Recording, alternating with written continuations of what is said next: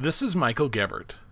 This episode is devoted to one particular label, Kino Lorber, and I wanted to let podcast listeners know that we'll be doing a drawing for copies of two new Kino Lorber releases, Peter Pan and Uncle Tom's Cabin, at nitrateville.com around the time that this episode comes out. And you're invited to enter for them too. If you don't already have an account at Nitrateville, sign up for one and then look for the contest thread in the silent news section. There will be a link in the show post, too. All you have to post is your interest in winning one of them. But to make it more interesting for others to read, we'll ask you, in honor of Peter Pan, to name the silent film you'd recommend for a whole family to watch. Then we'll draw names and notify you if you win. And once you're registered, why not join our friendly, moderated discussions of vintage films with people from all over the world? It's a great way to meet other people with this interest and to find out about what's happening in the world of vintage film screenings, restorations, and home video releases. So enjoy this podcast, then go to nitrateville.com to enter to win the movies we're about to talk about. You can find things coming out now that 10 years ago we would have dreamed about releasing, and now we're releasing them. But ironically, we're releasing them now that the market is small and we really have to struggle to uh, remain profitable releasing these films.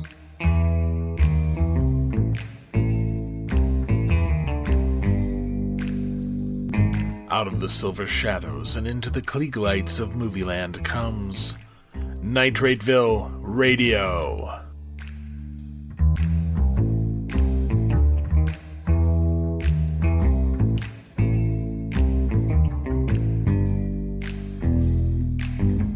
This is Michael Gebert in Chicago with Nitrateville Radio, the podcast that talks to people doing cool stuff in the world of vintage film. Brought to you by nitrateville.com, the discussion site for movies from the vintage era all around the world.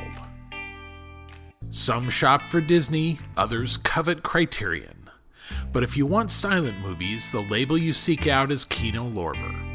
In this episode, we go inside how a leading silent and classic film distributor works, talking to Bret Wood, who produces many of Kino's releases, and Matt Berry, the label's publicity director. And we talk to Kat Ellinger about one of Kino's newest releases, the 1924 classic Peter Pan. And help Nitrateville Radio seek out something else new listeners. Leave us a rating and a review at iTunes or Apple Podcasts, and subscribe at your favorite podcast listening app. Thanks.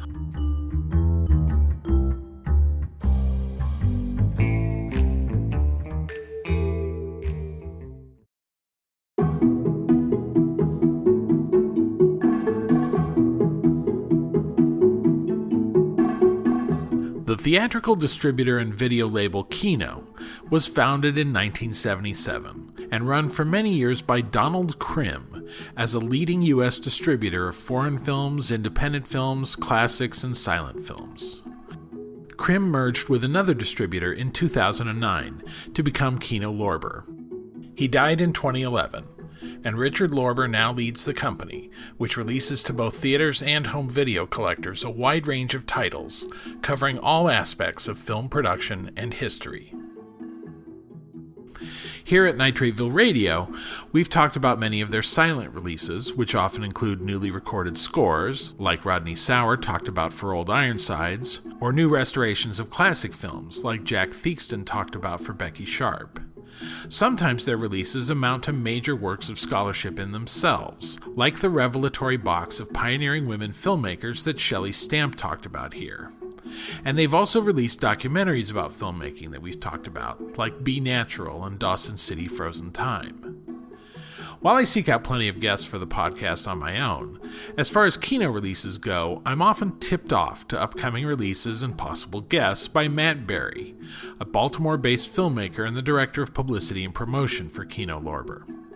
As often as we correspond by email, we'd never actually met in person until this year, when I heard that he was coming to Capitolfest in Rome, New York. So we met for lunch at a local cafe between shows and talked about the business of promoting silent and classic films to that niche audience, which is to say, to you and me. I mean, you're a filmmaker yeah. as well as doing stuff for Kino out of Baltimore, Yes, yeah, even though they're in New York. yeah. I worked out of the New York office for about uh, six or seven years, and I work remotely uh, from Baltimore now. I'm uh, teaching a film history class at a local college, uh, in addition to my work with Kino, What college? Towson University. Okay.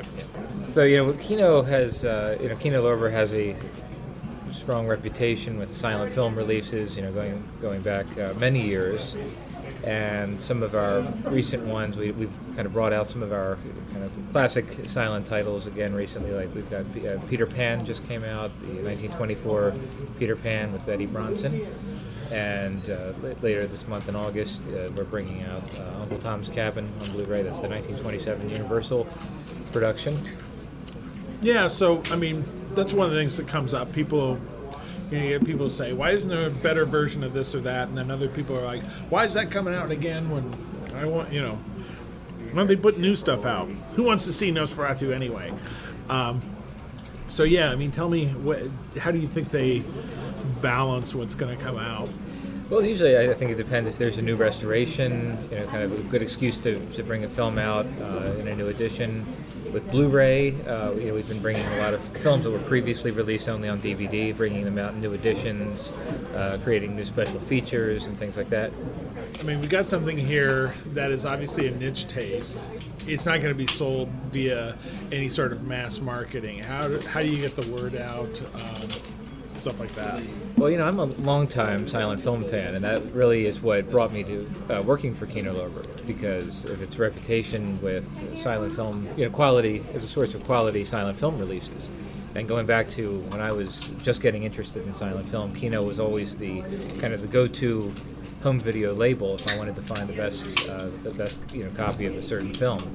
So for me, it was really just kind of natural when I started, had the opportunity to start working for them about nine years ago and uh, we still, you know, really take a lot of pride in the silent film releases and bringing those to the silent film community. As I, as I say, that was, you know, sort of my background of what got me interested in in movies. You know, taking taking movies really seriously, and then eventually. Um, you know, wanting to work for Kino, which for me was really kind of like a, a, a dream job because I get to work with so many films that I love.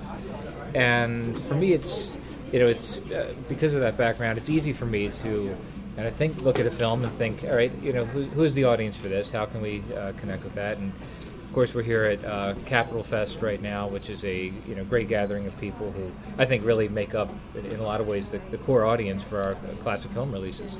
Sure. Yeah, so I mean, at Nitrateville, you often approach me about an upcoming release Right. that you think will be of interest to Nitrateville. It might be a giveaway, or you suggest such and such person did the commentary or was involved with it in some way. You know, do you want to talk to them? Um, all of which are good suggestions. I mean, it's not like you're also hitting me with the, you know, the brand new release of some Israeli film that, uh, you know, is just kind of just out of our purview. Nothing wrong with it. It's just not our thing. Sure. So yeah, I mean, how, what else goes on? You know, besides that having it Nitrateville, what else goes on? Well, yeah, it's uh, you know identifying, especially with online communities now with uh, social media, Facebook, Twitter. There's so many different opportunities to reach people who are interested in classic film, and uh, there's so many online communities that have sprung up around it. You know, going back for me, it was. Uh, Kind of my introduction to this was through the old Usenet silent movie news group, all and then silent. Yes, and then and then you know uh, you started Nitrateville um, about what was it about 12 years ago. Twelve or And- thirteen. Yeah, I- and uh, Yeah. you know, so there have been all these great opportunities for classic film lovers to come, kind of come together online and, and, and into these uh, communities. And now with podcasting and and blogs, you know, these are all ways for this news to spread. So I'd like to kind of you know keep on top of that and make sure everyone knows about what we've got coming out. Are there other podcasts that you target particularly?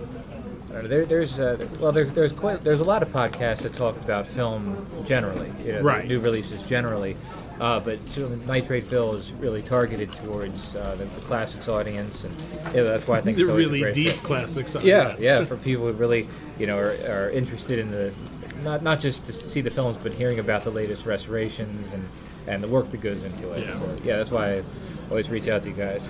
The uh, films that we're really talking about here, the silents and early talkies, seems to Yeah. sort of seems to be the time frame.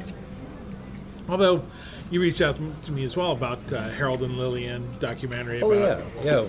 film people who are involved in film production in the I should say 50s to the 80s, basically. Right. Yeah. And, and you know we've released uh, quite a few document film documentaries recently. Harold and Lillian, uh, Dawson City.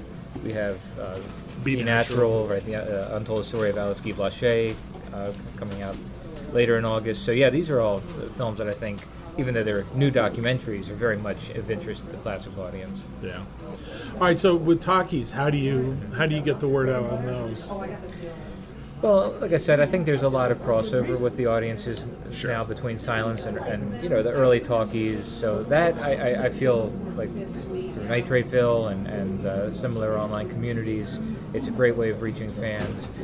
Uh, one of the things that we've in the past uh, about five years now through uh, through Kino Lorber, we have our Studio Classics label, which includes. Uh, past films all the way back to the 30s and all the way through like, really the 90s and Yeah. early 2000s. So it's a very wide range of Hollywood studio productions, and uh, we're able to you know license those and bring them out on Blu-ray. And what I found is that there's uh, there are a lot of classic film fans whose taste seems to span uh, many decades. So I, I find we get a lot of we get a lot of support from uh, maybe the same people reviewing uh, 40s or 50s title, uh, looking at films from the 80s or 90s. Yeah.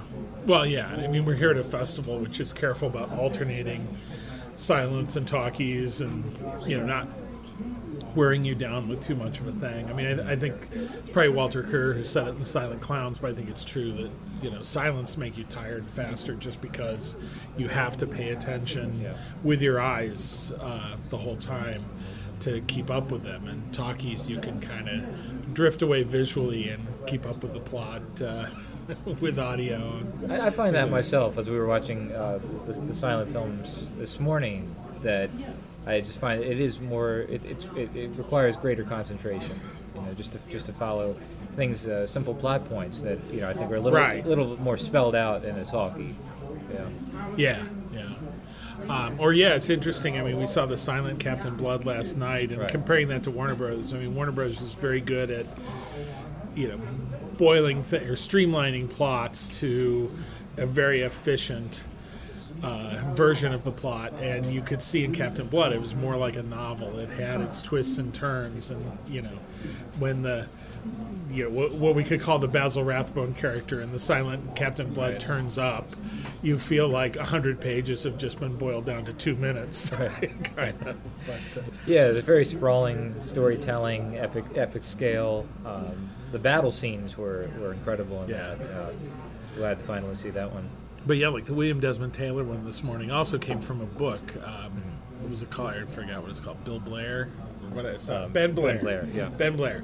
Um, and it was the same kind of way. I mean, you felt like, okay, there's a hundred pages of something, and I, I got to follow it quickly. Right. I think a big way that people learn about these films really is through word of mouth, uh, and that's something that uh, you know is great about when you have a strong uh, community, fans like silent film certainly does.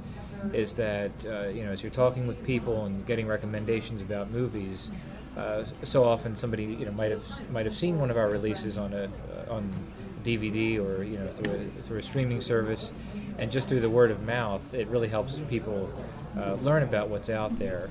And uh, I know I learn about a lot of new films that way.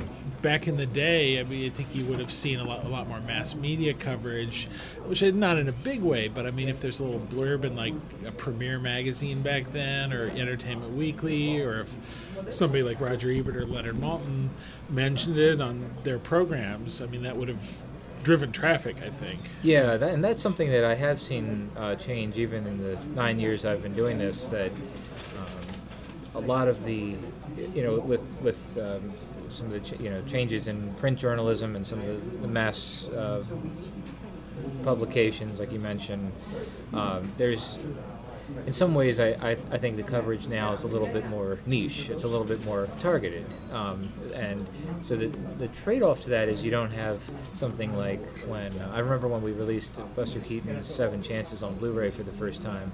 They did a little uh, segment on it. I believe it was on uh, Leonard Maltin's Reelz channel uh, show that he had, and you know that is going to reach a, a much uh, wider audience uh, of different you know different movie buffs.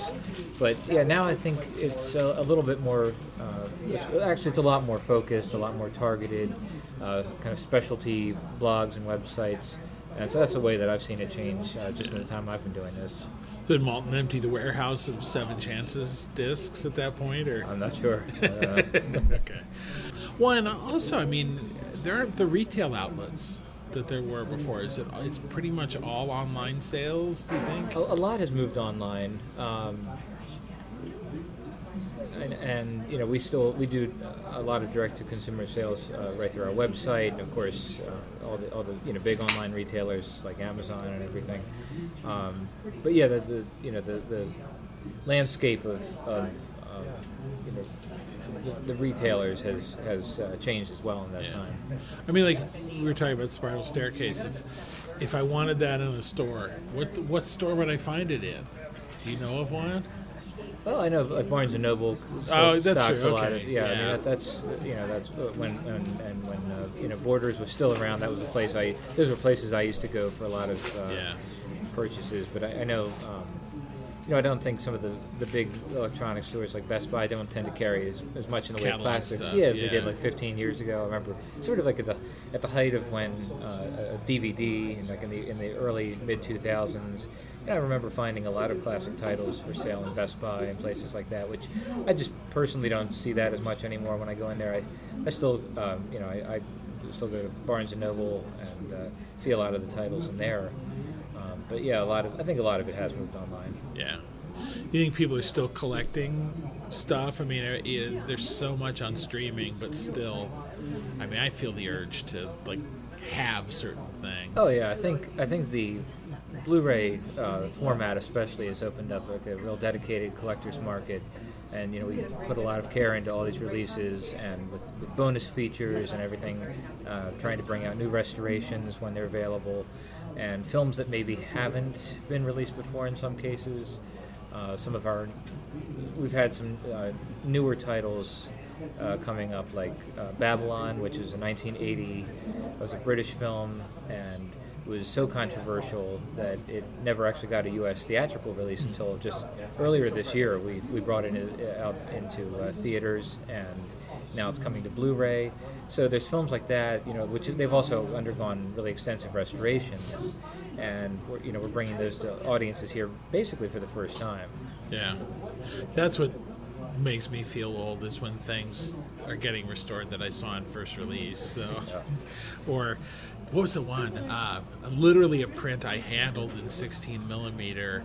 That documentary about William S. Burroughs, and it Oh, was yeah. like some they, people were saying it was lost at one point. Right. That's weird to think that something you've had in your hands could then be lost. I mean, I think they they found because the filmmaker died of AIDS, I think, and they found, but they found like a good quality 35 or something, like- something like that. I don't know. Was that a Kino release? No, Okay. um, but you know there are a lot of films that we've been able to, I think, kind of uh, get access to material, you know, be- better quality materials, archival elements, and do new restorations. Um, like I said, you know, Babylon is one of the uh, key repertory releases that we've now.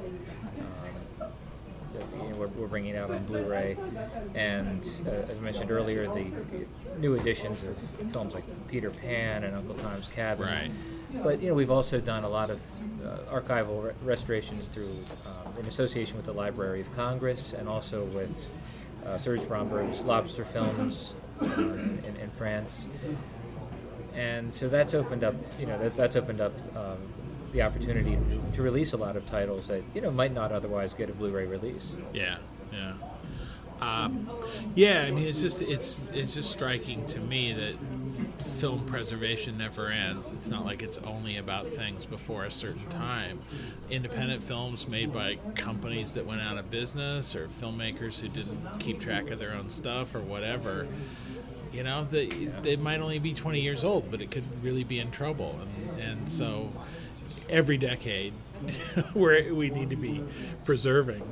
Yeah, that's one of the things I found interesting about working on the uh, Pioneers of African American Cinema collection and also the Pioneers First Women Filmmakers collection uh, was that a, a, lot of the films in in, uh, in, both, especially I think the African American filmmakers collection, though, uh, a lot of these were you know regional filmmakers and independent filmmakers. Before that idea really had kind of uh, taken on the same way that it has today. I mean, these were these were filmmakers really working uh, entirely outside of the Hollywood system, uh, working independently, self-financing in some cases.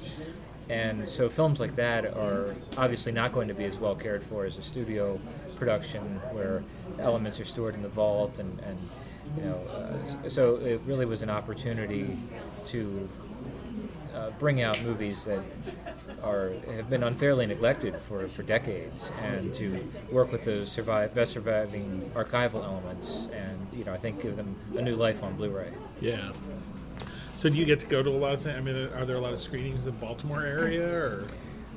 I, I go to uh, yeah I try to attend revival screenings. We've got the Charles Theater and the Senator Theater, uh, okay. which both have you know strong revival programs. I love seeing movies on the big screen, and that, that to me is uh, you know why I love coming to these events like Mostly Lost and Capitolfest because it's really fun to see movies with an audience on the big screen.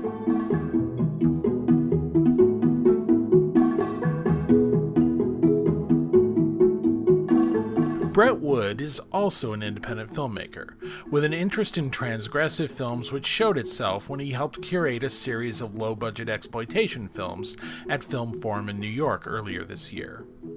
But he doesn't just warn you against the dangers of loose living. He also produces many of Kino Lorber's releases, including the award winning Pioneers of African American Cinema and Pioneers First Women Filmmakers. To find out more about how a film goes from the vault to release by Kino Lorber, I spoke with Bret Wood in Atlanta. You are a filmmaker as well as uh, producer at Kino and have done both uh, independent films of your own as well as uh, a number of kind of compilation things using, I guess you'd call it found footage. Right. Yeah, tell me, tell me about, uh, tell me about all that you do. Um, well, I've always wanted to be a filmmaker, going back to like uh, junior high school, and always lacked the resources to make film. So uh, when I was at Kino, uh, the president of the company at the time, Don Krim, sort of suggested we make a compilation of film clips on Lon Chaney to release when we were releasing a number of Chaney pictures. And so I took that opportunity to sort of blow it up from a compilation of clips with narration into a more ambitious documentary and have sort of continued that with uh, Kingdom of Shadows, which sort of reviews the history of the horror film during the silent era. And then probably the most ambitious was my documentary on driver education films called Hell's Highway, the true story of highway safety films. And then it was a couple of years after that that I um, had moved to Atlanta and began making contacts in the independent film community and realized you don't need a million dollars to make a film and uh, sort of embarked on these micro budget feature films. Um, and at this point, I think I've made four features. My most recent one is Those Who Deserve to Die, uh, which is finished, but we haven't quite figured out what to do with. But uh, I think it'll be coming out on Blu-ray in 2020. Okay. And then, how'd you get involved with Kino originally? You probably know Dennis Doros from Milestone Film and Video. Well, back in probably 1985, he came to the University of Tennessee. That's where I was a student to present Queen Kelly. And I sort of hosted him while he was in town, and we talked film a lot and talked about silent film. And then he came back for Sadie Thompson. And then in 1987, they had an opening for non theatrical salesperson at Kino. And he remembered me and offered me the job. So I moved to New York, and that's how I got started at Kino. And that was back when there was a robust non theatrical market, and people were renting 16 millimeter films for film societies and uh, classrooms and things. And of course, that all sort of uh, withered away as video came onto the scene. And I used that opportunity to get more involved in things like package design.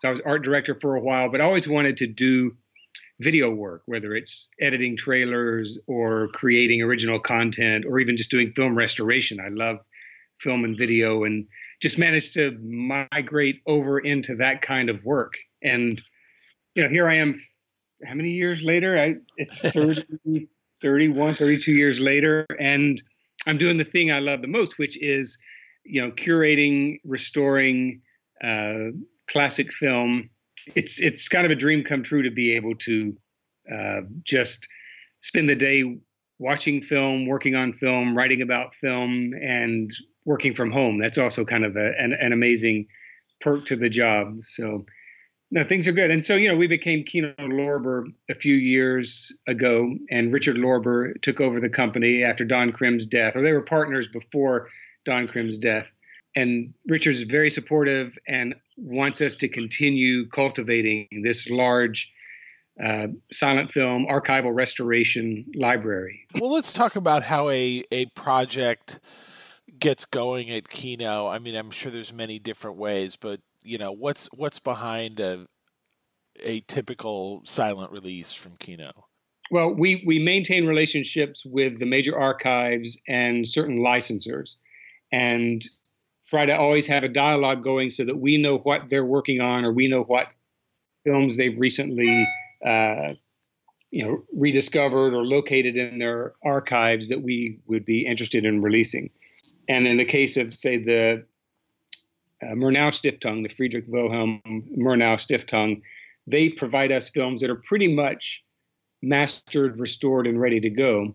And in those cases, we'll take them, uh, have the uh, intertitles translated into English, and we subtitle that. We used to actually convert the intertitles from German to English, but we don't do that anymore because we want to preserve the integrity of the original. So those are kind of like relatively simple restorations, and you know, and really because someone else did the restoration work.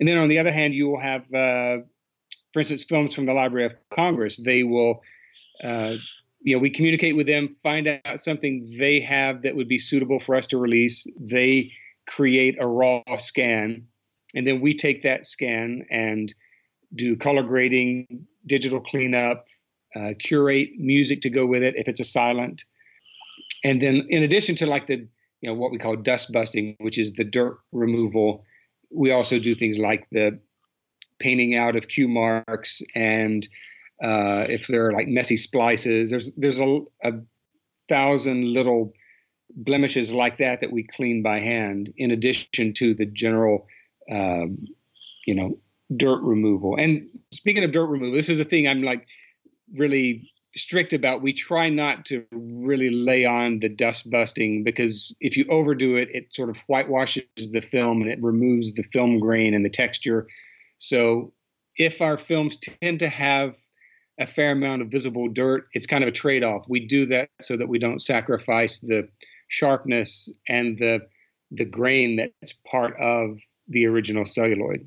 I tell you what I love to do, although it's it's kind of backbreaking, is uh, these big collections, like uh, Pioneers of African American Cinema, Pioneers First Women Filmmakers, and I'm finishing up one now, uh, Forbidden Fruit: The Golden Age of the Exploitation Picture, where we pull together films from lots of different archives.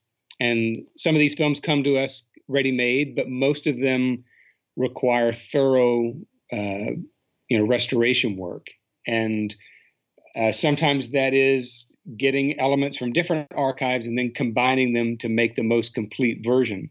And sometimes it's getting films from collectors rather than, uh, you know, uh, licensors that are entities that exist to license film or archives you know so that's there's also the private collector and combining all those into a package with you know essays interviews and that kind of supplemental material that we hope um, helps the uh, the viewer appreciate this body of work. So, in other words, it's not just individual films that we all know, like Phantom of the Opera and Metropolis, which we we release like every two or three years. You know, we we release a new version of Metropolis and Phantom of the Opera. Um, but some of these lesser known films and films that don't exist in their entirety, because I love releasing fragments or films that uh, no one has seen before. Um, to me, that's really satisfying because I feel like I'm contributing uh, some bricks that have been missing from the you know the history of silent film and doing those kinds of like archival box sets gives me that that freedom to uh, go way off the path of what is typically a commercially viable release. We're selling sort of the concept of the exploitation film because a lot of people don't really know what that is. They've heard of Reefer Madness, but you know, I want them to see that there's there's this it's a whole genre, and so we're selling the concept of this genre. We're selling African American filmmakers, you know, of the 1920s through 40s, um, and you know, and hopefully opening a door to, uh, you know, people's awareness of filmmakers that they, you know, they hadn't, really you know, because it's amazing when we did Pioneers First Women Filmmakers, how many people didn't realize um, that there were many, many films made by women directors in the silent era, um, and it's because we don't have those cornerstone classics you know that that get released over and over. Um, because most of the films made by women directors were you know they're I, I don't want to say obscure they were very popular films at the time and you know in some cases some of the highest grossing films of the year but they you know, they haven't remained commercially viable releases individually. So it was important to sell them as a as a package and and uh, you know remind people that there was this chapter of history that we're missing with the fragments and things. And it also allows me to include like documentary clips and and glorified home movies by self-taught filmmakers things that are never going to get a home video release otherwise. Well let's talk you know one thing that comes up uh, at nitrateville you mentioned things like metropolis and phantom of the opera that get uh, reissues and people say you know why do they keep putting those out? Why don't they put out things that that haven't been out before? As if you haven't done things like that whole series of Paramount films. right. You know, I mean, that's what yeah. I.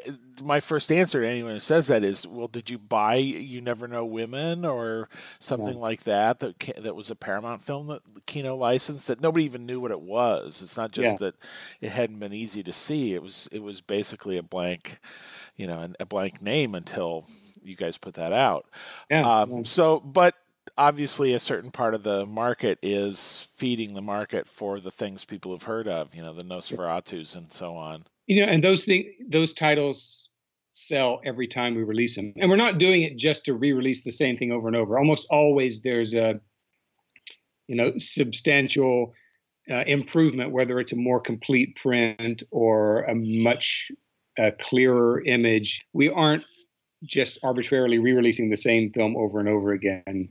But any t- you know, if there is two minutes of new footage for Nosferatu, you better believe we're going to re-release it just because film performs over and over. Um, and you know, people want to see it, and and every, every few years we get one step closer to seeing you know what these films would have looked like upon their original release. Yeah, the one that, that amazed me is I got the Fritz Lang box set, yeah. and I had the um, the Nibelungen films in the previous Kino edition, which was probably uh-huh. fifteen or twenty years earlier, and I thought that looked really good. And then I got the box set, and I realized how much better it can look. Uh, and that's certainly a film. You know, if you're gonna if you're gonna sit through four hours of that, it ought to have its really sharp detail of the you know production design said, you know, the the Murnau Stiftung does such great work, and they did the restoration of this most recent version that we put out, and uh, it's it's great that you know the, the German film industry has this entity that's protecting its heritage and uh, you know investing in it, and uh, I mean we have archives that are doing amazing work. None of them are, I think, funded as well as they would like to be to really be even more ambitious. But um, and the and the I will say the studios are getting better about sort of res, you know respecting and preserving their films because for years the studios would never release silent movies.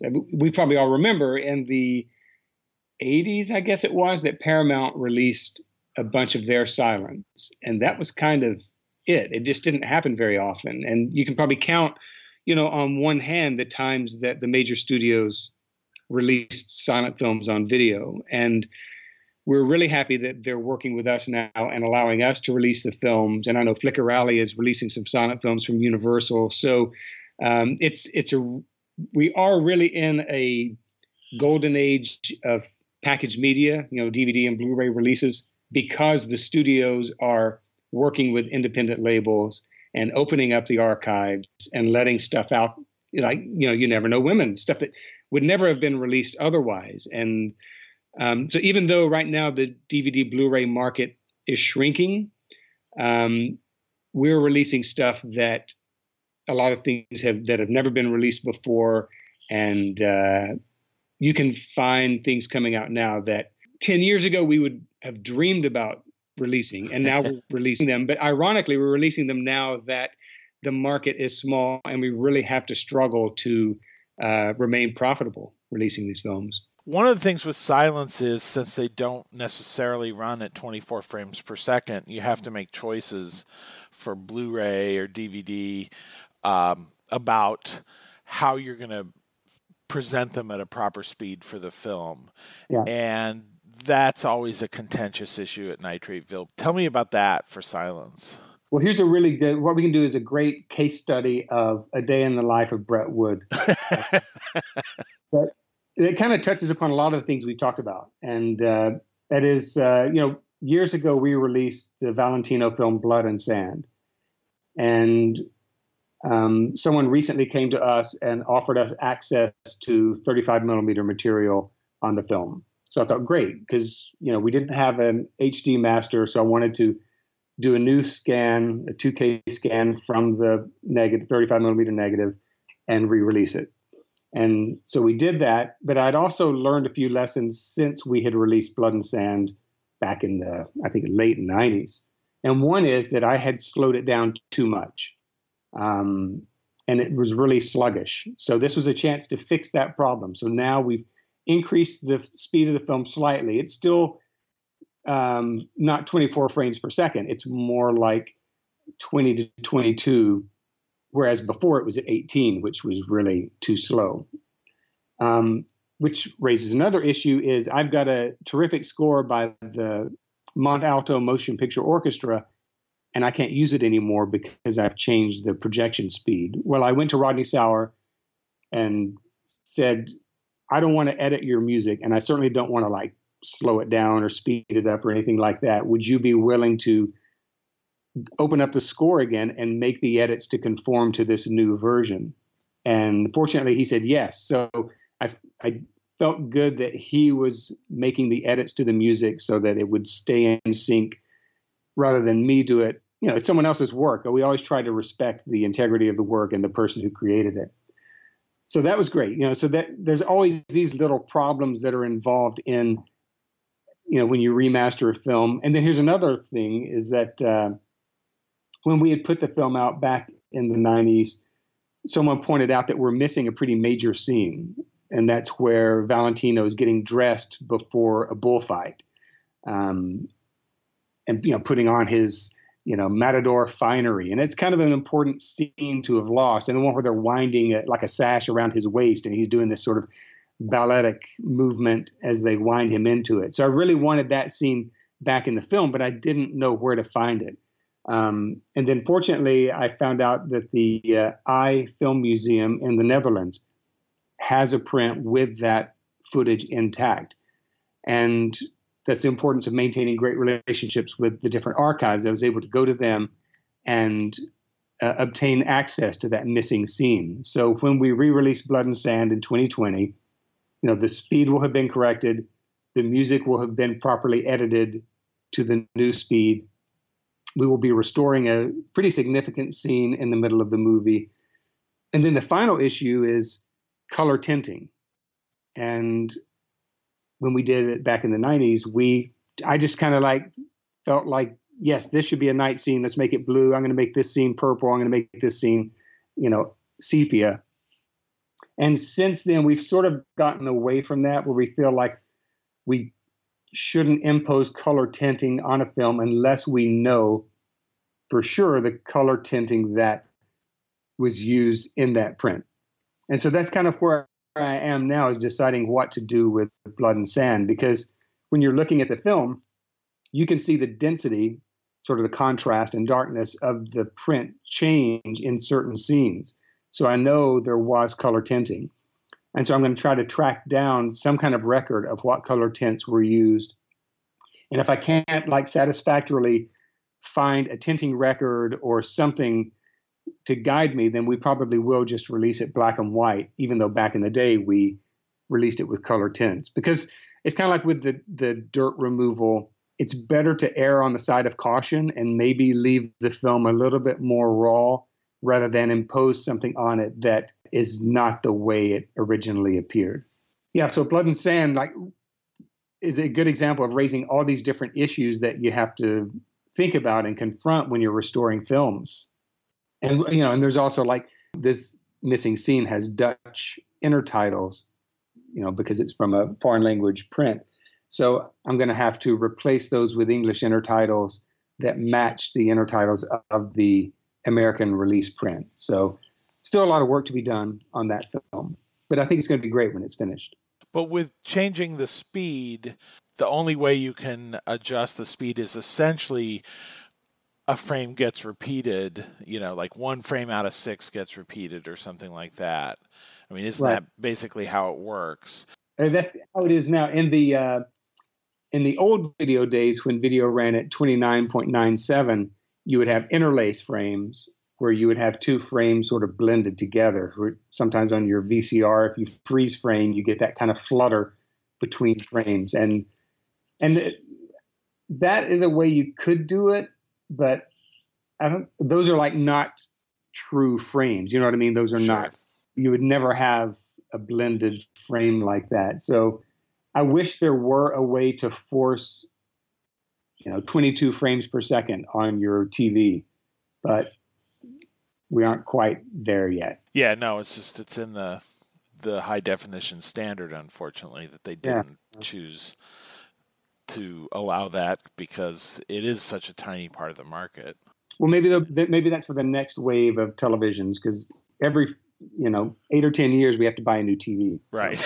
But you know the thing that kind of frustrates me is that they phased out 3D televisions right at a time when we are releasing tons of 3D films. And I'm just happy that there are enough 3D enthusiasts who still own their 3D televisions or projectors uh, to continue to support those releases. But um, it's a shame that not everyone has access to a 3D television because we're, you know, doing some still doing some very cool stuff with 3D releases, working with Bob Furmanek and the 3D Film Archive. Yeah, no, I have I have a small stack of those and no way to watch them. So it's just purely on on the assumption that someday they'll be unavailable or going for two hundred dollars yeah. on eBay. So I better get them now. And the thing I would say is that you know to encourage you know the listeners support package media buy DVDs and Blu-rays because they aren't going to be around forever and if if people will continue to you know the numbers are shrinking but we're we're keeping our costs under control and so that we're still able to release more and more films. But in order to you know to do this to make it easier to make us be able to dig deeper in the archives you know it's essential that people support what we're doing by actually purchasing the disc. And i'm not just saying go out and buy kino lorber product you know buy the disc of the companies who are doing this kind of work so that it it so you know we're keeping classic film alive and you know we're we are at a golden age right now of classic film on DVD and Blu-ray so let's not blow it. Yeah. Yeah good point. Switching to talkies for a second because I hear that's catching on. Um, you know there's a there's so many studio films in the uh, studio classics line and you know it wasn't that long ago that if a if a studio film was on Kino, it it was something that the copyright had been screwed up on, and that's why yeah. you could get it. And now you're just licensing so many of these things. Um, trying to think of titles offhand. Spiral Staircase, Phantom yeah, Lady. I mean, these are you know these are films that I would never necessarily have expected to make it to Blu-ray, and now I can hardly keep up with them. So yeah, and really the credit for that goes to Frank Tarzi, who's one of the producers uh, at Kino Lorber, and he runs our Kino Lorber Studio Classics line. and he opened the doors to Paramount, MGM, Disney, Fox, um, and you know negotiated and uh, Studio Canal. We just are in the process of releasing a huge um, package of Studio Canal titles, and you know I give him the credit for uh, brokering these deals, and and part of what made these deals possible is um, we're not just trying to release two or three films. That he went in and like really wanted to, you know, uh, dig deep into the archives and release 50 films, 75 films, which, um, it, as, as you can see from our weekly releases, we release probably, I don't know, I want to say like, you know, six to eight films every week, which is mind boggling, but that's how we do it is in order to get the studios to allow us to release films, we have to like have these really big package deals, which means we get to dig really deep into lesser known titles. And when we do that, they also give us occasional really big titles like, um, you know, The Good, the Bad, and the Ugly. Who would have ever thought that Kino Lorber would release The Good, the Bad, and the Ugly? But we did. And part of that is because, you know, Frank negotiated this deal where we take things that they're never going to release on uh, DVD or Blu-ray. We release those, but we also get a certain number of their A titles, and uh, it's you know, and I hope that we continue to do that. In fact, I know we're going to continue to do that because uh, they were just out in LA, you know, having meetings with some of the other studios, and so this is a tradition we're going to continue. It's not just putting the film out in a nice yeah. edition, but I mean, every one of these titles practically has a commentary track by someone, uh, a lot of whom have been on on this podcast.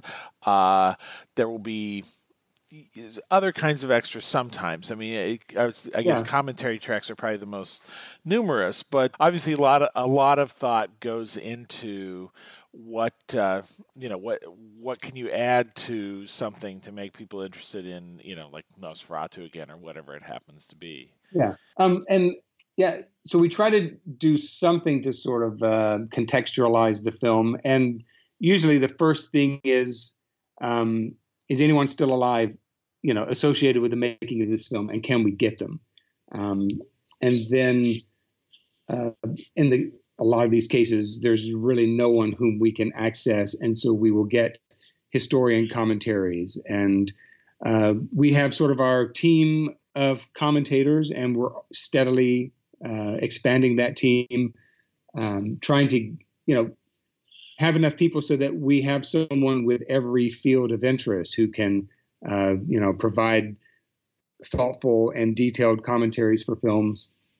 And we also maintain contact with a lot of producers of content, uh, interviews, you know, sort of mini documentaries about the making of films. So uh, a, a, lot of times we rely on them. You know, we let them know what we have coming out, and they'll come back to us. Well, why don't we shoot an interview with so and so? I think I can get them. So there's sort of an organic process to how uh, you know we curate the bonus content that goes with the films. And one you know one thing I I feel especially proud of is that uh, it in my eyes it seems like in the past that the audio commentaries were kind of a boys club because uh, film fandoms seem to be kind of male driven. And so I made a conscious effort to try to bring more women historians into the mix. And so now I would say, like, probably almost half of the commentaries we do um, are people like Kat Ellinger, uh, Samm Deighan, um, uh, Smith Nemi is, I think, is yeah, one of right. some. But I'm, but I'm proud of that. That that we're you know, and we're trying to seek you know more diversity as well in doing commentary tracks because I think it you know it, it's just a good healthy thing to do and hopefully you know anything to broaden our audience. Yeah, no, I think uh, that's something. I mean, as much as as Twitter is a hellhole, one good thing it's done is bring bring forth a lot of uh, writers uh, who are often women and have not been published in this or that that, yeah. that like you say they were kind of the traditional boys club of of historians. And certainly for you know especially for film I don't mean to stick them only in women's films but you definitely get a different perspective someone talking about Joan Crawford or whoever. Yeah, mention Twitter it's a good point. It sort of democratizes uh, you know things a little more. It gives everyone a voice. And so um, yeah, the more we can do that, I think the better. And and also it it keeps it from being like this ivory tower of a handful of you know authorized historians. You know, it's a nice. We want to have a diversity of voices, but also make sure that the people who do commentaries really know what they're talking about. And what I love the best in commentaries is when someone combines, you know, the history of the making of the film, um, references to what you're seeing on screen at that moment. I think that's always important, but also bring something of themselves into the commentaries and share personal anecdotes about how that film connected with them. Some of my favorite ones are people talking about the first time they saw this film. You know, they were, you know, in their parents' basement and they were 12 years old, and and how this movie really like fueled them and fueled their interest in film and you know, sort of deepen the mystery of film, which they've spent their entire life sort of, you know, tirelessly investigating. I, I love that. I love hearing people's experiences of why they love cinema and kind of putting their finger on what makes film so magic for them. Because we can, anyone can pull up the IMDb and you know give someone's credits, but what makes a film special? That's something that I think I love to hear people talk about and and it's a little something that I sort of feel like I'm sharing of myself when I produce these films. I, I try to find films that mean something to me, and in hopes that they will, you know, mean something to the viewer out there and the next generation after them.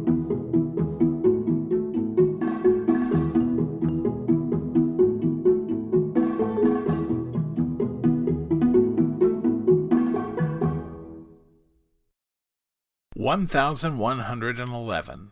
That's the number of listeners the most popular Nitrateville radio podcast has had. 1012. That's the number the second most popular podcast has had. 500. That's the number I used to hope each one would reach. But the audience keeps growing. So now it's 700, maybe 800. Most of them do get that far. 60.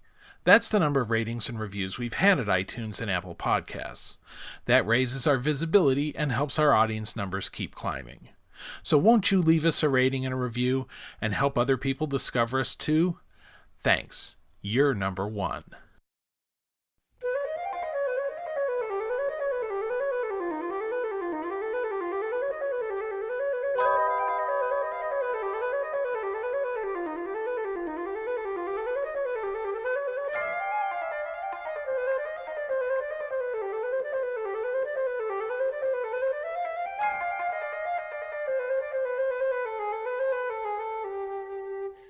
'Peter Pan needs little introduction.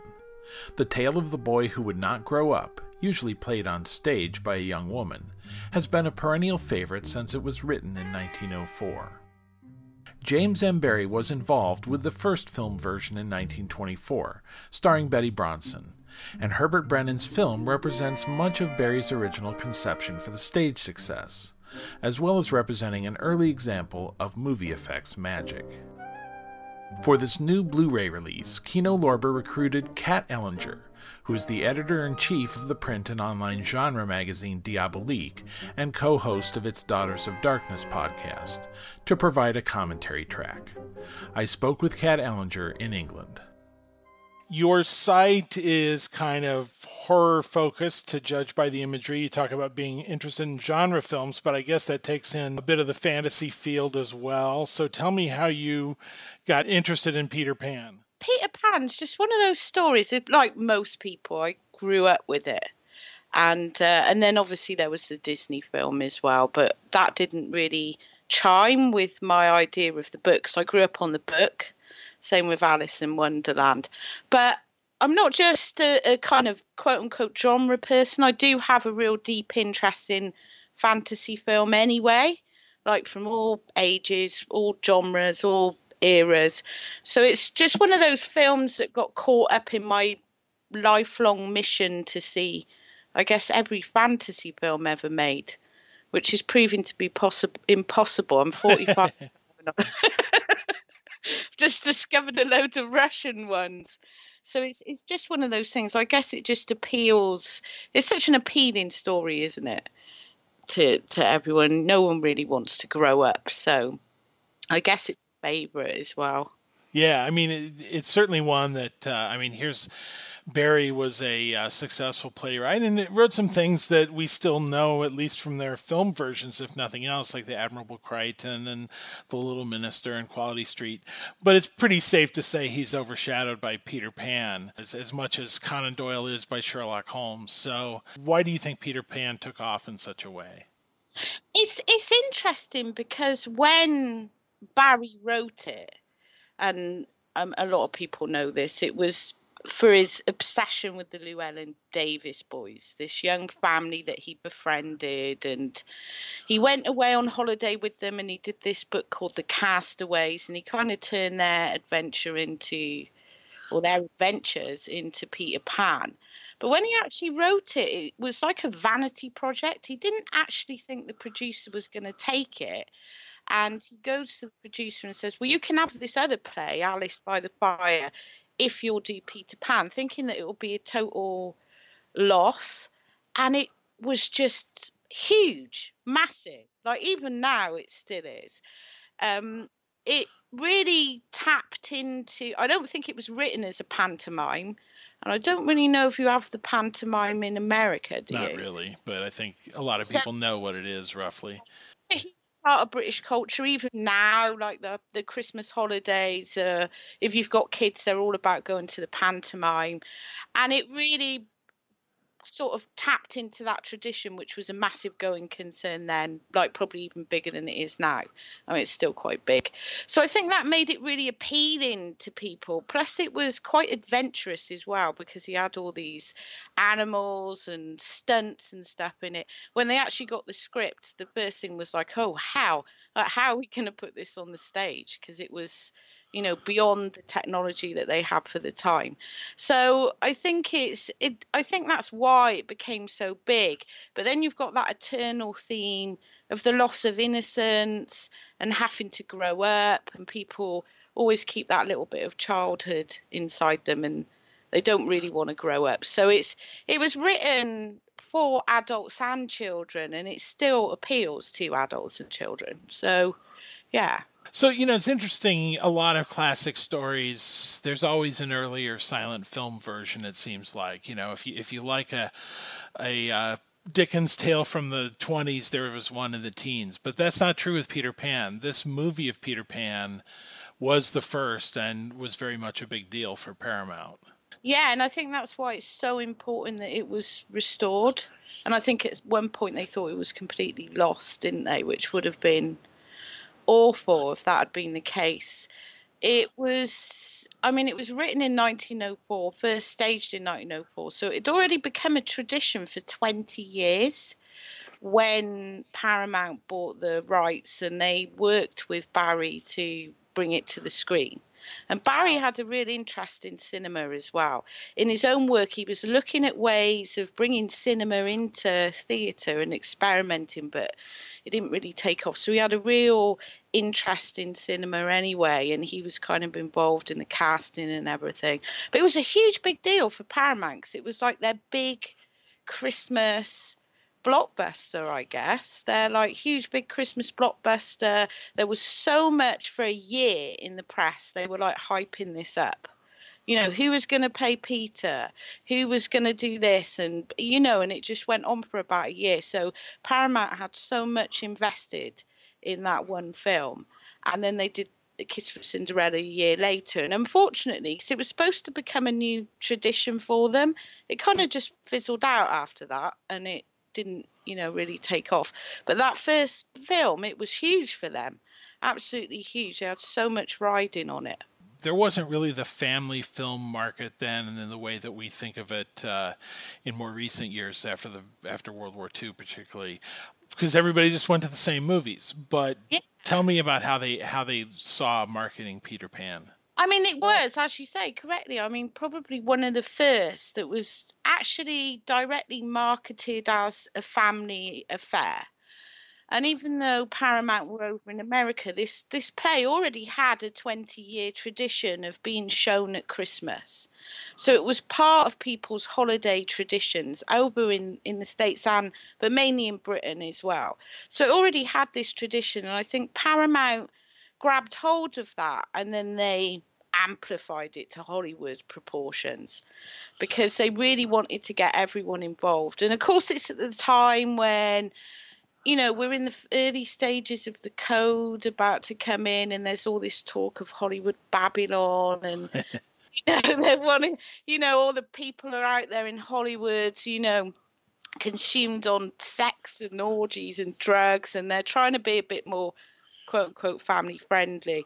One of the interesting things was Peter Pan actually got so much good press from the Christian like publications. They loved it. But then when you think about Peter Pan and the underlying parts of the story that come from J.M. Barrie, it's actually transgressive and there's a lot of darkness in there. So it's not entirely family friendly if you start to look into the history and think, oh, actually, there's some interesting stuff there about sexuality.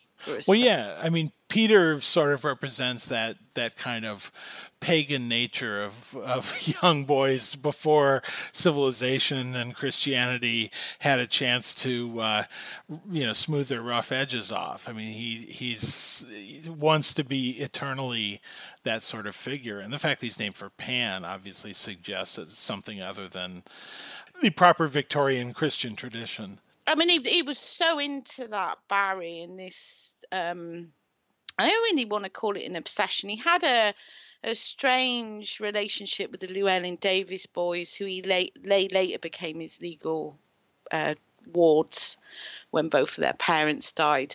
But he had, I guess, a complicated relationship with children in that he seemed very drawn to their feral nature think one of the complaints the nanny had about him when he took over their care was he spoilt them and he just let them run wild. He would just take kids out to an island and let them dress up as pirates and run around and just, you know, he was really drawn to that idea of the of the child as a kind of you know, innocent savage. And that's what he tries to capture in Peter Pan. But I think it's something that we all relate to because there's a certain freedom in that and we think about being children, we think about being free. And I think that's why the overall success of the film was largely down to the fact that it really did it really did appeal to adults and children. It it's one of those things that's kind of universal. So it wasn't just a case of parents having to take the kids or what because like you said there was no market for that then it was um, you know very much a family affair that everyone would find something in it it's also, I mean, it's kind of a an early example of the special effects film, um, somewhat inherited from stage effects. You know, I think for us now, if you think of Peter Pan as a stage presentation, it's all around the uh, the flying rig and the idea of whoever plays Peter, like Cathy Rigby or somebody, sort of sailing over the stage and being able to do that sort of thing. What was that built into the concept from the start that that was part of why you went to see it? I mean, back then, obviously, yeah, it was. It did have that additional appeal, even as a stage show. Um, as I said a little bit a minute ago, uh, when they first were pre- presented with Barrie's script, they were like, "How the hell are we going to do all this?" Because you've got miniature fairies and these, you know, crocodiles and stuff, and they had to really work it out from scratch because they didn't have the technology then. They had stuff from ballet, like you know the flying rigs and stuff. They were able to adapt some from ballet, but some of it was a real challenge, and I think that's what really appealed to people. And then bringing it to film, uh, one thing I love about this version is they kept it very close to Barrie's, because we can't go and see Barrie's stage play, obviously. We can see an emulation of it.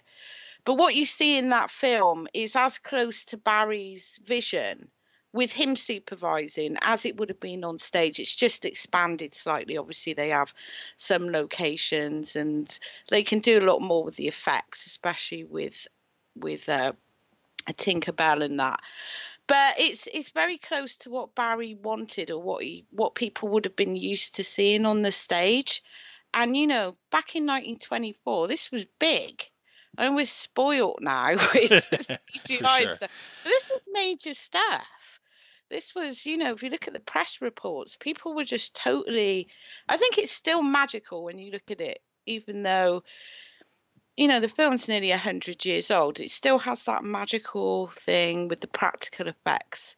It feels really magical this was this was new. This was just something like whoa. Yeah, and I think you know, as you say, for the stage thing. I mean, it really you really see that just from the very beginning because it opens with the dog, the dog slash nanny, uh, kind of readying everything for the day, and the perspective is very much from the audience. We see three sides of, of a four sided room as if we are looking onto a stage set. And the dog goes through the business, and there's no pretense that this is not a human in a dog suit, but it uh, it gets across. You know, we're we're taken into the the magic of that world, and I imagine that's a pretty close uh, carryover directly from the stage. Yeah, I mean, even with the stage version for the first 20 odd years, Barrie had a lot to do with the stage presentations that went on every year at Christmas.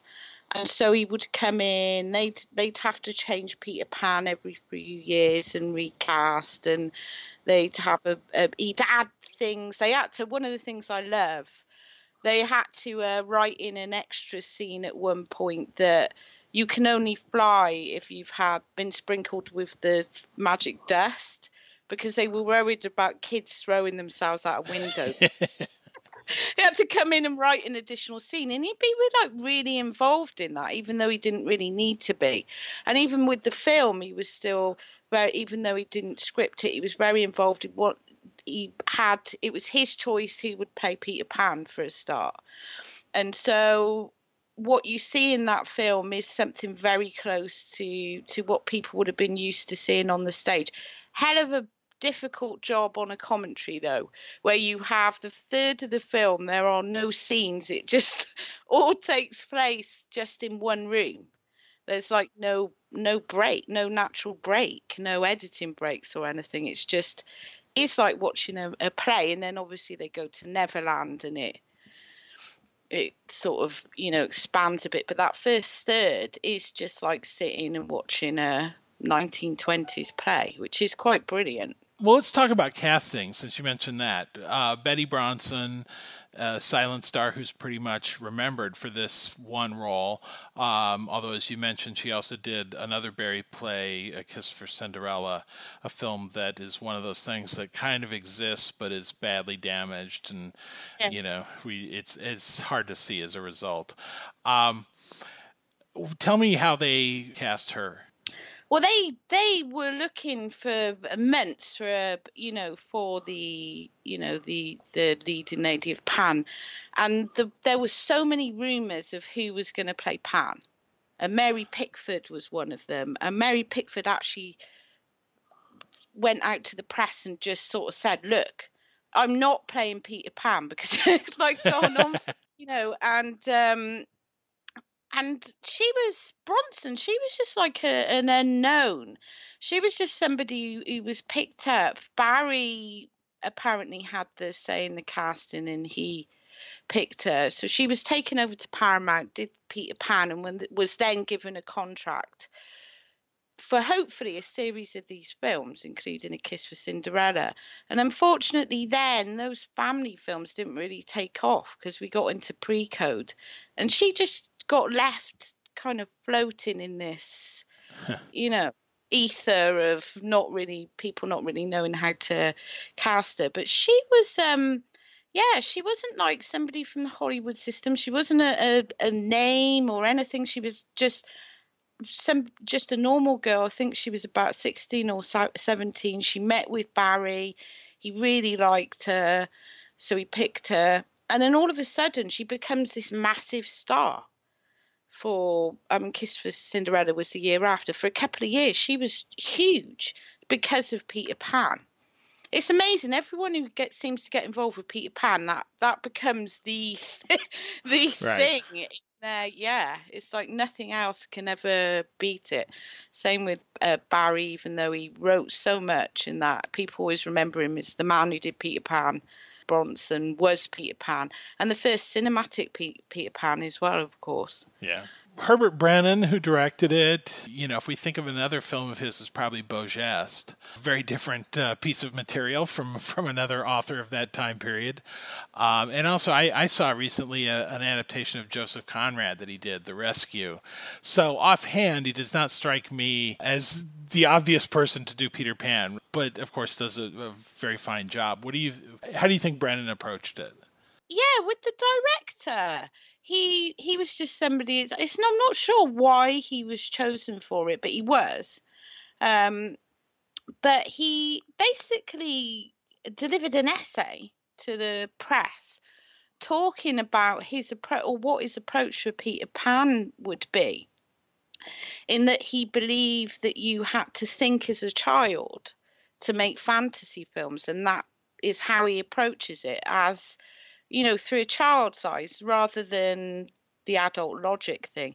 And all this was, of course, playing into the myth of Peter Pan before people even got to see it on screen, which is quite how Paramount was just so invested in it, I guess, that they any little piece of news they could spin on it, they would. God knows how much they spent on the campaign. on and on. But yeah, I think he does appre- uh, he does approach it that way in a very childish way. I'm not saying it's not sophisticated because it is in many ways if you look at all that subtext. And I think he kept a lot of that subtext. He keeps a lot of the Peter Pan and, and Wendy the complicated almost sexual relationship that they have which of course Disney changed later on. He keeps that part of it. He keeps the more sophisticated elements. But he does also, like you said, when you see the dog who's the nanny, it's all very pantomime and childish.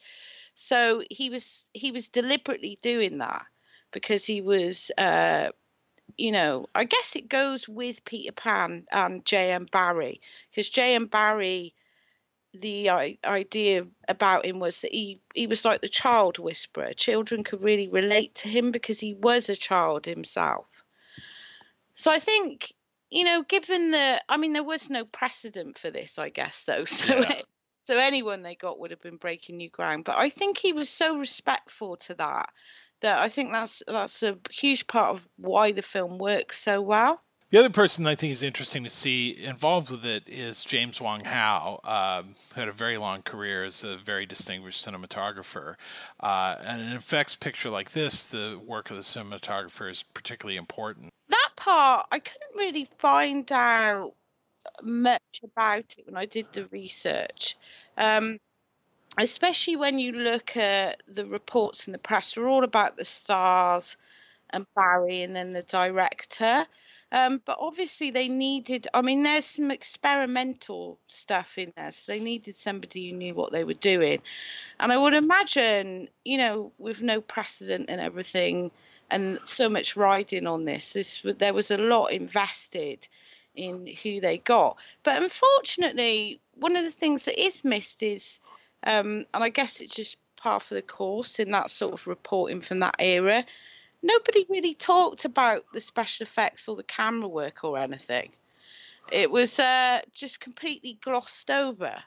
If in like not in the way that we look at it today, we'd you know what we wanted to know. You know how did you do that? Almost like they don't want to spoil the magic of it Yeah. lots of the use of the word magical like everything and it is really magical So was it, uh, it? It was a big success, as you say. Was it reissued after Sound? Was it one of the ones that people liked to see again, or did it pretty much drop off the face of the earth at that point? i think it just disappeared and it and it's strange well i guess it's because the tide shifted again and people weren't and then obviously sang come in and people really weren't wanting these family epics because uh, when you look at the expectations, this seemed to be the start of something. And I think the film really captures that excitement.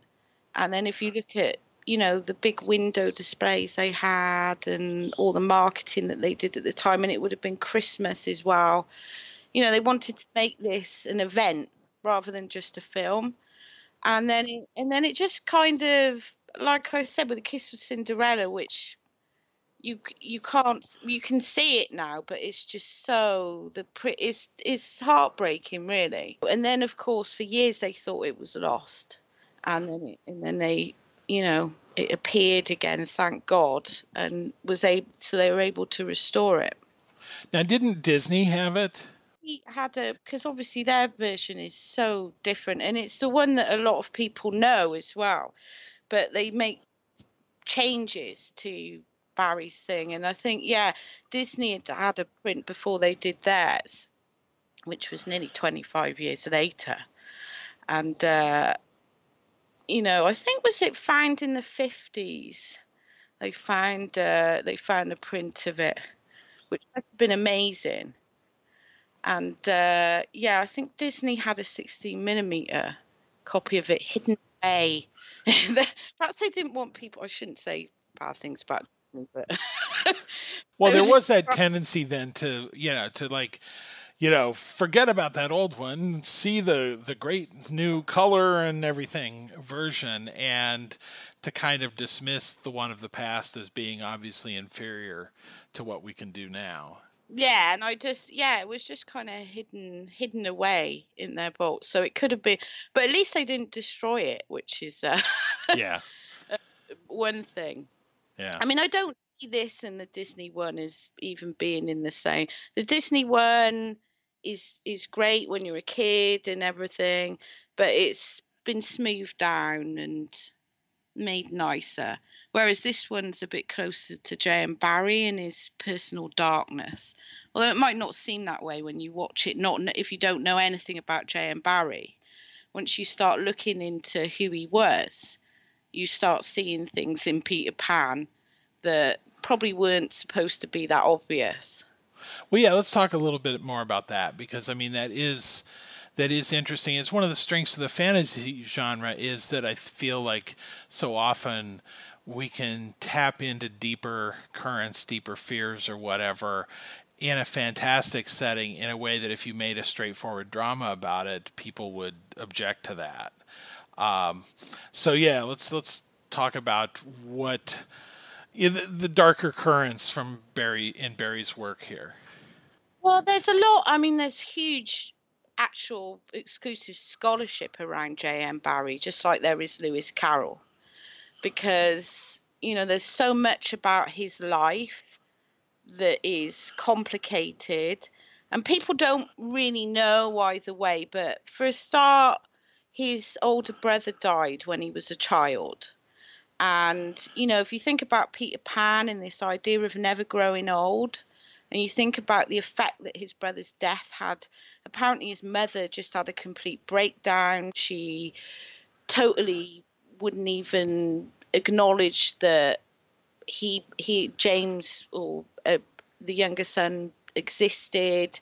And he felt to get his mother to notice him, he, he had to sort of emulate his older brother and play this fantasy out with his mother. And then later on, some of his earliest writings were inspired by stories his mother had told him about her childhood. And he wrote these very kind of pastoral Scottish stories. That's how he first became or first got success writing these stories. So you've got at the start of his life this whole thing about that trauma, death, unresolved grief, uh, strained. There's a lot of stuff about mothers in Peter Pan. A very, very complicated relationship with his mother. He obviously felt, you know, very damaged by his brother's death because he felt rejected. All that stuff to go into. Then, as an adult, he married an actress called Mary Ansell and they didn't have children but then the the rumors were that they never had a sexual relationship. And he wasn't actually interested in sex. So if you look at Peter Pan and Wendy's relationship when she's talking about a kiss, and he doesn't really understand that, and you look at Barrie the man who apparently nobody ever really uncovered what it was, whether he was impotent or whether he just didn't like sexual relationships or what it was. He, um, you know, you look at that within Peter Pan and Wendy, and you get this very interesting sexual angle that comes up that could relate to his complicated or the writer's complicated relationship with sex. Because Peter Pan kind of has a chance with Wendy, but he decides to stay a boy which is quite interesting. He has that. And then there's the whole thing with the Llewelyn Davies boys as well. How J.M. Barrie really wanted a family, and he was kind of, you know, he kind of, um, if you watch the the Hollywood Finding Neverland thing, right. it's a completely different story to what actually seems to have happened. Because all of those boys as well, I mean, the actual Llewelyn Davies boys, like the the one named Peter, he was actually the youngest and was obey. I think actually his mother might have been pregnant when he was writing Peter Pan. He actually committed suicide in the 60s because of all this stuff that had happened with J.M. Barrie and his father had died, and you know. Uh, another one was killed in the war. Uh, Michael, one of the other older ones, was, and you see those those names come up as well And Peter Pan. Uh, died in a drowning accident that is thought to have maybe have been a suicide with his gay lover. There's so much of this stuff that surrounds Peter Pan that's in there. And J.M. Barrie is obviously working these things out. When you take it at face value, it looks like a wonderful childish fantasy film. But you start to look at these aspects of J.M. Barrie's life, which was really tragic. It was all about loss. He lost so many people um, then suddenly the idea of never growing old, it suddenly just takes on this whole new spin. Well, and it's not just him. I mean, the fact that it was a huge hit means that that was resonant for English society and ultimately uh, other societies as well, where it was popular, and that there was really, you know, a lot of people clearly on some level identified with that idea of never growing old. Certainly, uh, of you know sort of turning the clock back on the devastation of the war. If you know if you lost if you lost someone who was 18 in the war and you could make them 12 forever then the war didn't happen. I think that was also an important part of it because this was you know a time when when this came to the screen rather than the pantomime that a lot of people had lost young men and Peter, he becomes that mythical figure for all the Lost Boys. And the idea that they're just called the Lost Boys, there's so much sadness in there when when you look at it I think it, it really does become it does have an emotional resonance that some other fan children's fantasies generally don't, or they're put there for sentimental purposes deliberately. And with Peter Pan, it's it's not. It's organic. It's it's part of that story. I hope with the new restoration it brings in the people that have grown up on Disney and they start to look at Peter Pan as, as something else. Like Alice in Wonderland has all these wonderful readings. I think, you know, the film serves as a starting block to start delving into all these other things because J.M. Barrie just had such a remarkable, interesting life. And you know, he did put a lot of autobiography into his other writing, but I think Peter Pan is J.M. Barrie. There's just so many things in there.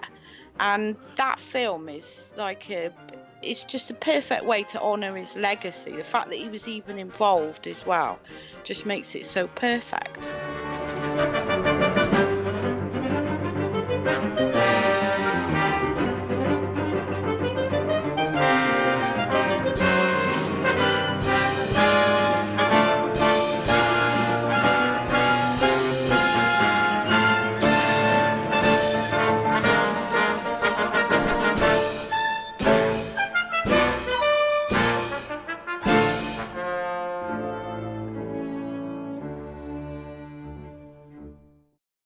That was music by Dr. Philip Carli for the new release of Peter Pan, out now from Kino Lorber.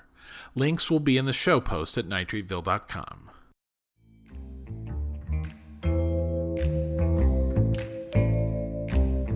Thanks to my guests, Matt Berry, Bret Wood, and Kat Ellinger. Theme music is by Kevin MacLeod.